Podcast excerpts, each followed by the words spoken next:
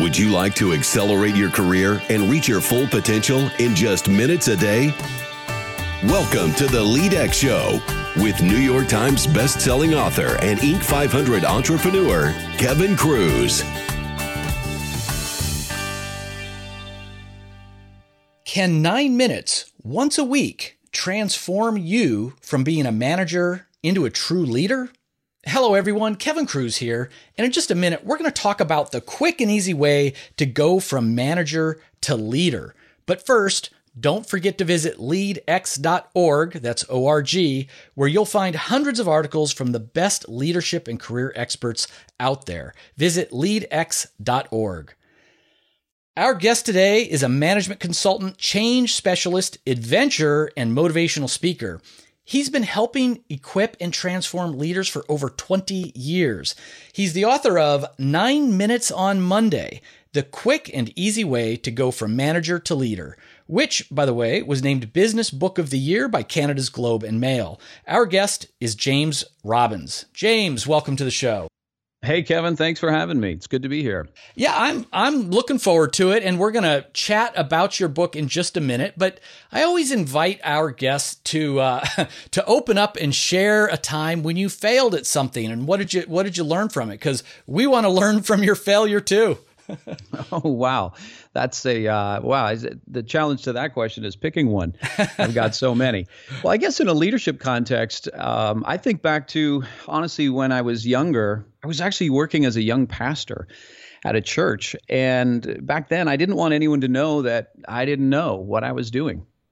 and so trying to lead from that space you know you you're not a very collaborative leader and you don't uh, bring in a lot of input and uh, this led, you know, to a distance between me and my team. And because of that, I had harder and harder times actually influencing them and getting to do things. So, anyways, we had to have somebody come in and kind of help me see that, like as a coach. And really, all they wanted was just more authenticity from me. And I, I learned back then that that's essential to building trust and, and loyalty as a leader. I love that. I think that I mean, authenticity seems to be a hot topic, but people just get it wrong. I mean, it, it's uh, it, to be a little bit vulnerable is the quickest way you're going to build trust, and I'm sure you recovered from your your initial uh, you know withholding of some things pretty quickly.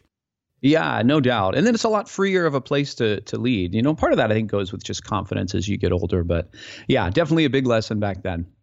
So, James, your book is Nine Minutes on Monday The Quick and Easy Way to Go from Manager to Leader. So, let's start with the role of manager. And you say you like to remind people that there are three truths that we need to know about a, a leader. What do you mean about these three truths? Well, yeah, just trying to bring everyone back to the, the most important things. And, and the first one is that you know, as a manager, as a leader, whichever term you want to use for yourself, at the end of the day, we're paid to produce results. I mean, that's why we're in business, and that's what leaders do. They produce results. But the thing is, who do those results come through? Is it you or the people that you lead? Well, it's a combination of both, but if your people outnumber you, which they typically do, then it's really your people that produce the results. So, in other words, if your scoreboard, if how you're evaluated as a leader is actually linked to those results, then your people really are your scoreboard. And so that's why you want to do everything in your power to make sure that you're helping them be as successful as you need them to be. And that's one of the challenges that we get so busy as leaders that we get focused on all these other things instead of, hey, how can I help my people be the best they can be?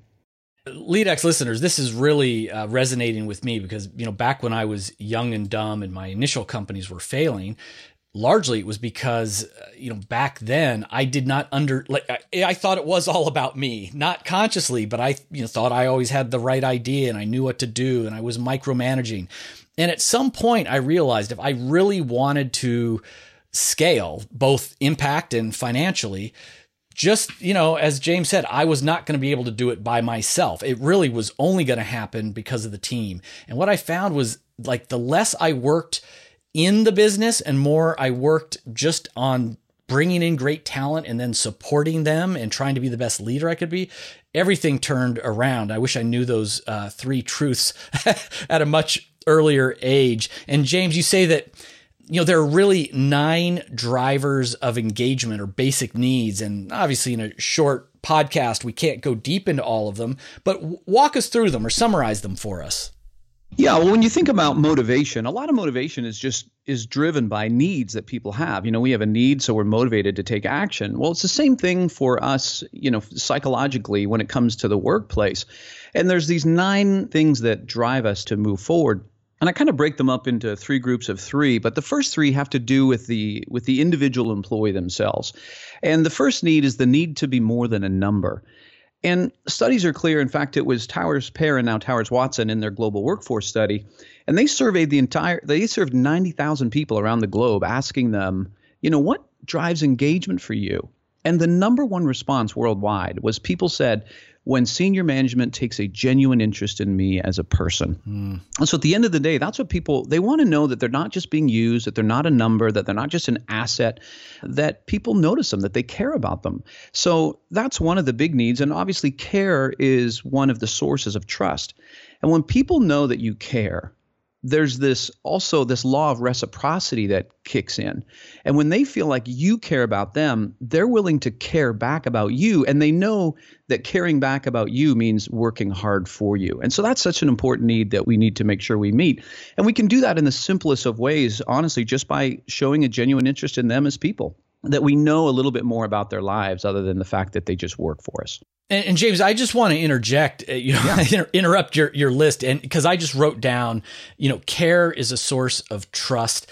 And then, as you were just saying, you know, there's different ways we can show that we care. And I was uh, interviewing someone else who said even something as simple as, you know, knowing the the names of the spouse or significant other, you know, of our team members, the names of their kids. I mean, that goes a long way to showing we care about them as people, right? Absolutely, it's those small, tiny things, uh, and and again, it's a lot of leaders. It's not that we don't care; it's just that we get so busy in the weeds doing everything else that we forget to just stop and schedule some time to go. You know what? I'm going to go and be intentional about exercising this this need for my employees. Great. So that's the first one. The second need is uh, the need for growth, and everyone, you know, this is pretty self explanatory, but everyone has this drive and desire to continue to grow, to improve. In fact, we find a sense of purpose in that. And it's hard sometimes just to grow by ourselves, and especially in these busy environments. And so when our boss is is kind of injecting them into our lives, helping us to develop. Uh, that goes a long way for us to really engage more of our talents. Plus, they're going to be more, uh, they're going to be trained talents at the same time. So, uh, feeling like we're being developed is is number two, and then number three is just our need to be recognized and appreciated. And you know, every time I'm doing a workshop, I talk about this because recognition and appreciation is is the the cheapest form of feedback that we can give people and it's so powerful. Because from the time that we were little, we've linked what we create, whether it was a drawing that we did for mom, we've linked what we create with how we feel about ourselves. And so when we're pouring ourselves into our work, and then nobody notices. We kind of notice that, but when a boss all of a sudden shows up and recognizes either great work or just appreciates that we're actually doing our job, it means a lot to us and it meets a need there. So that's a huge source as well of just engagement. It's in, in fact, it's a reinforcement that we're valuable as as a person. Mm, makes sense. So those are the, the, the first three needs. The next three needs actually have to do with needs that I call of the job. In other words, how can we make the job more motivational itself? Because when we can inspire intrinsic motivation, so that, in other words, that motivation that comes from within, the nice part about that is when people are intrinsically motivated, it takes the heavy lifting off of us. And so, three ways we do that, or the three needs are the first one is achievement or, or, or mastery, this need to pursue a goal.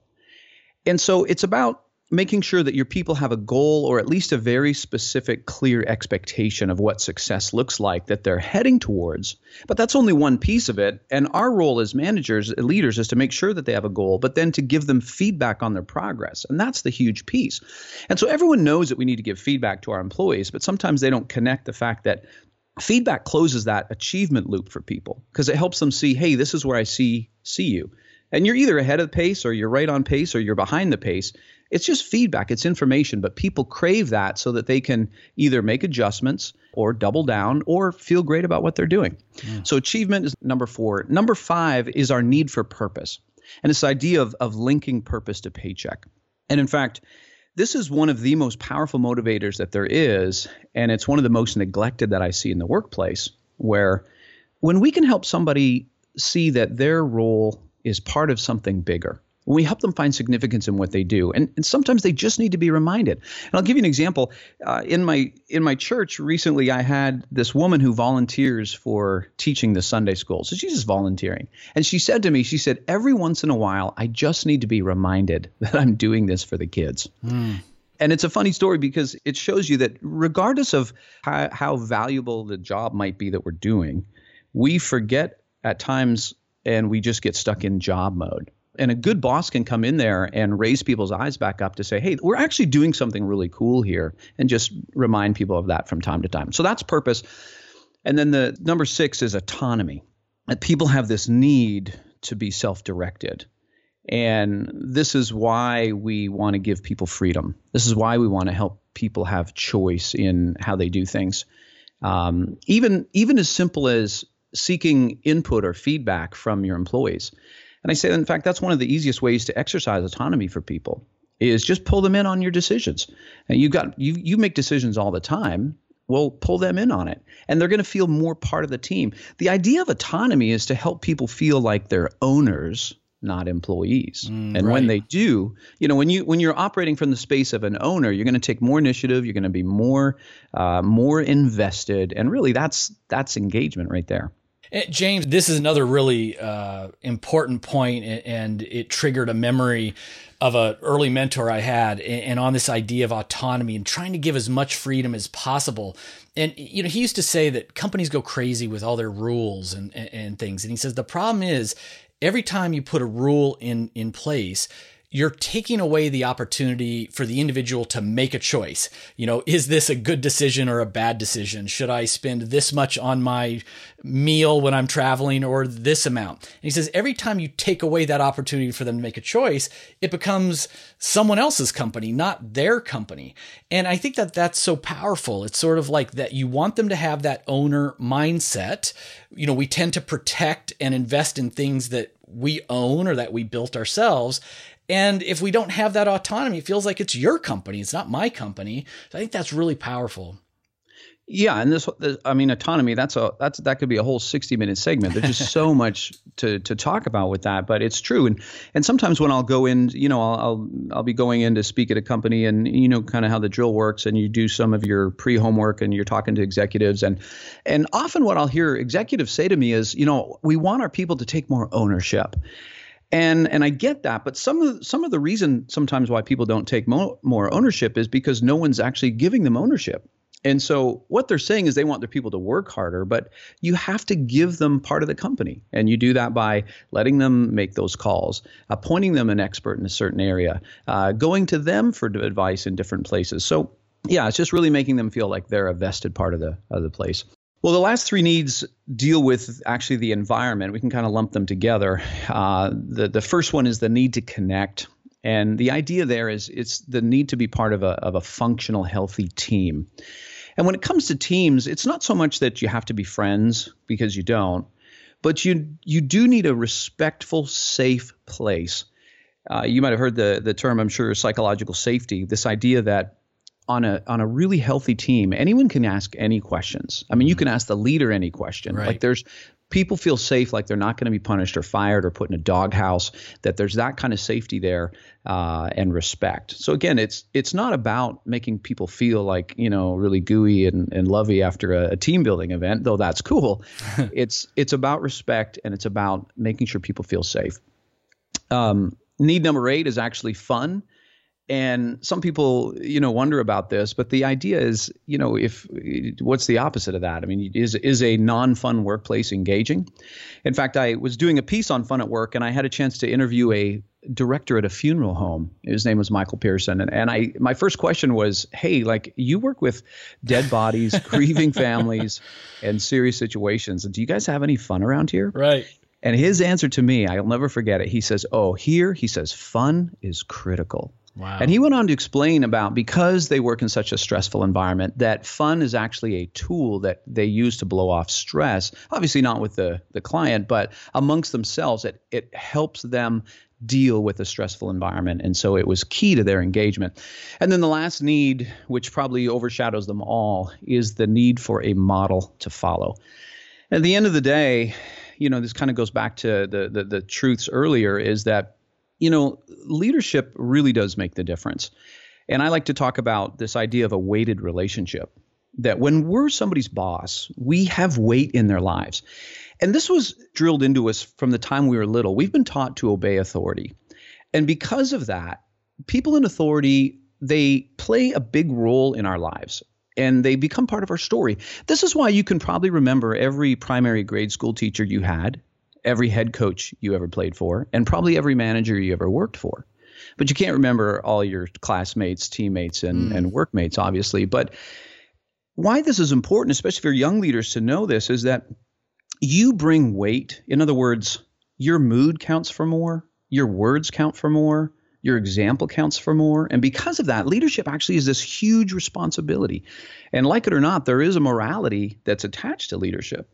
So we always have to be mindful about our example and realize that you give up certain rights when you become a leader. Like you you lose the right to just be moody or you lose the right to just lose your temper in the office all the time. You lose that right because, I mean, you can have it, you can do that if you want, but all you'll do is destroy morale. And so that's why it's important for leaders always to think, you know what? Yeah, I've got to be on today. There's a certain performance that I have to play.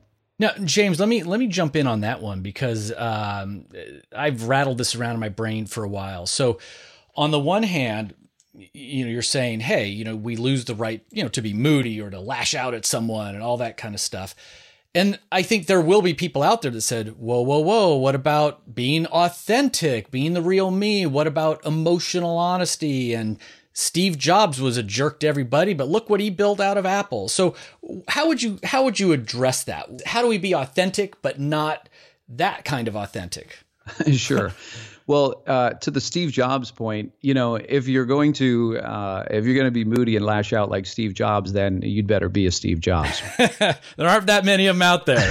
exactly. No, I think at the end of the day, it comes back down to, um, you know, when you think what brings the best out of you, and you have to remember as well the environment. Like you create an environment uh, all of us probably can remember times where we've gone to work and whoever the boss was, you know, maybe they're in a bad mood one day, and it's like a long shadow falls over the office, and everyone's hushed voices and like, oh, stay away from so and so, and um, yet your coworker could come in a bad mood and nobody cares, right? It only affects a few people, but the idea of being authentic, there's a difference between authenticity and being uh, damaging or unwise. So that's just some emotional intelligence there to know the difference. Like the old adage, it's not what you say, it's how you say it. Mm-hmm. It's also not what you feel, it's it's how you express it. Right. Uh, the same thing with anger, because obviously there are lines. You wouldn't go around punching somebody in the face because you're mad, even though that's authentic. right. Right. Uh, you just can't. You just can't do that. good. Good points. So again, I, and I encourage everybody, you know, to to get deep on these nine basic needs. You know, pick up a copy of Nine Minutes on Monday because you go deeper into each of them. And I, you know, I'm scribbling down value bombs and phrases as uh, as we go. And the title, Nine Minutes on Monday, it refers to a, a weekly ritual that you know gets back to these needs. So tell us about this Nine Minutes on Monday.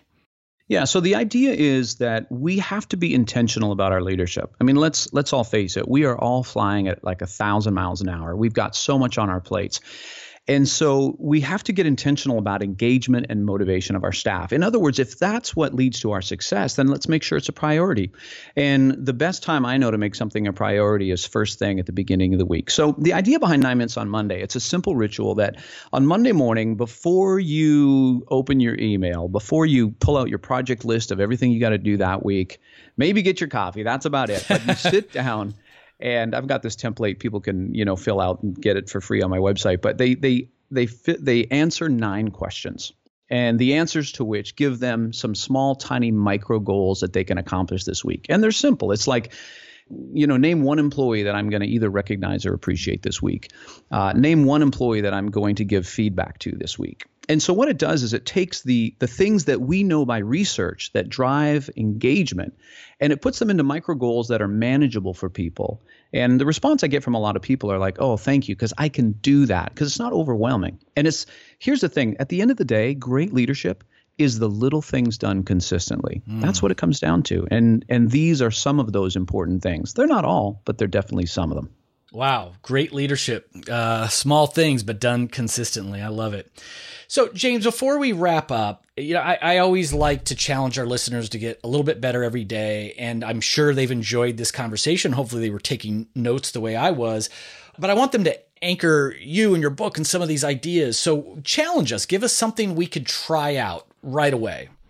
Yeah, I think what you could do is, uh, whether it's Monday or not, is that tomorrow morning, or if you were listening to this on the way to work, uh, when you get in, just before you get so busy, stop for a minute and just think about your staff. And just even using the intuitive wisdom that you already have and what you know motivates people, create some micro goals even if it's just two or three. Like hey in the next in the next couple of days these are a couple of things that i want to do. You know the things that you that you know that you keep putting off and whether that's to go and recognize somebody whether that's to go and ask you know uh, mary how her son joey's soccer tournament was on the weekend uh, whether it's to help somebody uh, to pull them in on a on a question that some advice that you want to seek from them to help them help them experience autonomy. But just just make two or three micro goals based on even some of the things we we've covered in this podcast and go ahead and execute them. And there'll be those little things that make a difference long term. Love it. And what's the best way our listeners can find out, you know, more about you and your work? And I know you, you mentioned the uh, the downloadable worksheet. Yeah, thanks for that. Um, you can just the easiest way to get a hold of me is through my website www.jamesrobbins.com. It's two B's, but jamesrobbins.com, and you can find me there. All right, friends, you've just been mentored by James Robbins. Don't forget, you can get the link he just mentioned, the notes from this interview, over at leadx.org. You can get James' book, Nine Minutes on Monday, from Amazon.com or your favorite bookstore. And listeners, don't forget, if you haven't done it already, hop on up to iTunes and subscribe to this show and leave a short, honest review. Until next time, remember, leadership is about influence, not authority. We are all leaders. Lead with intent.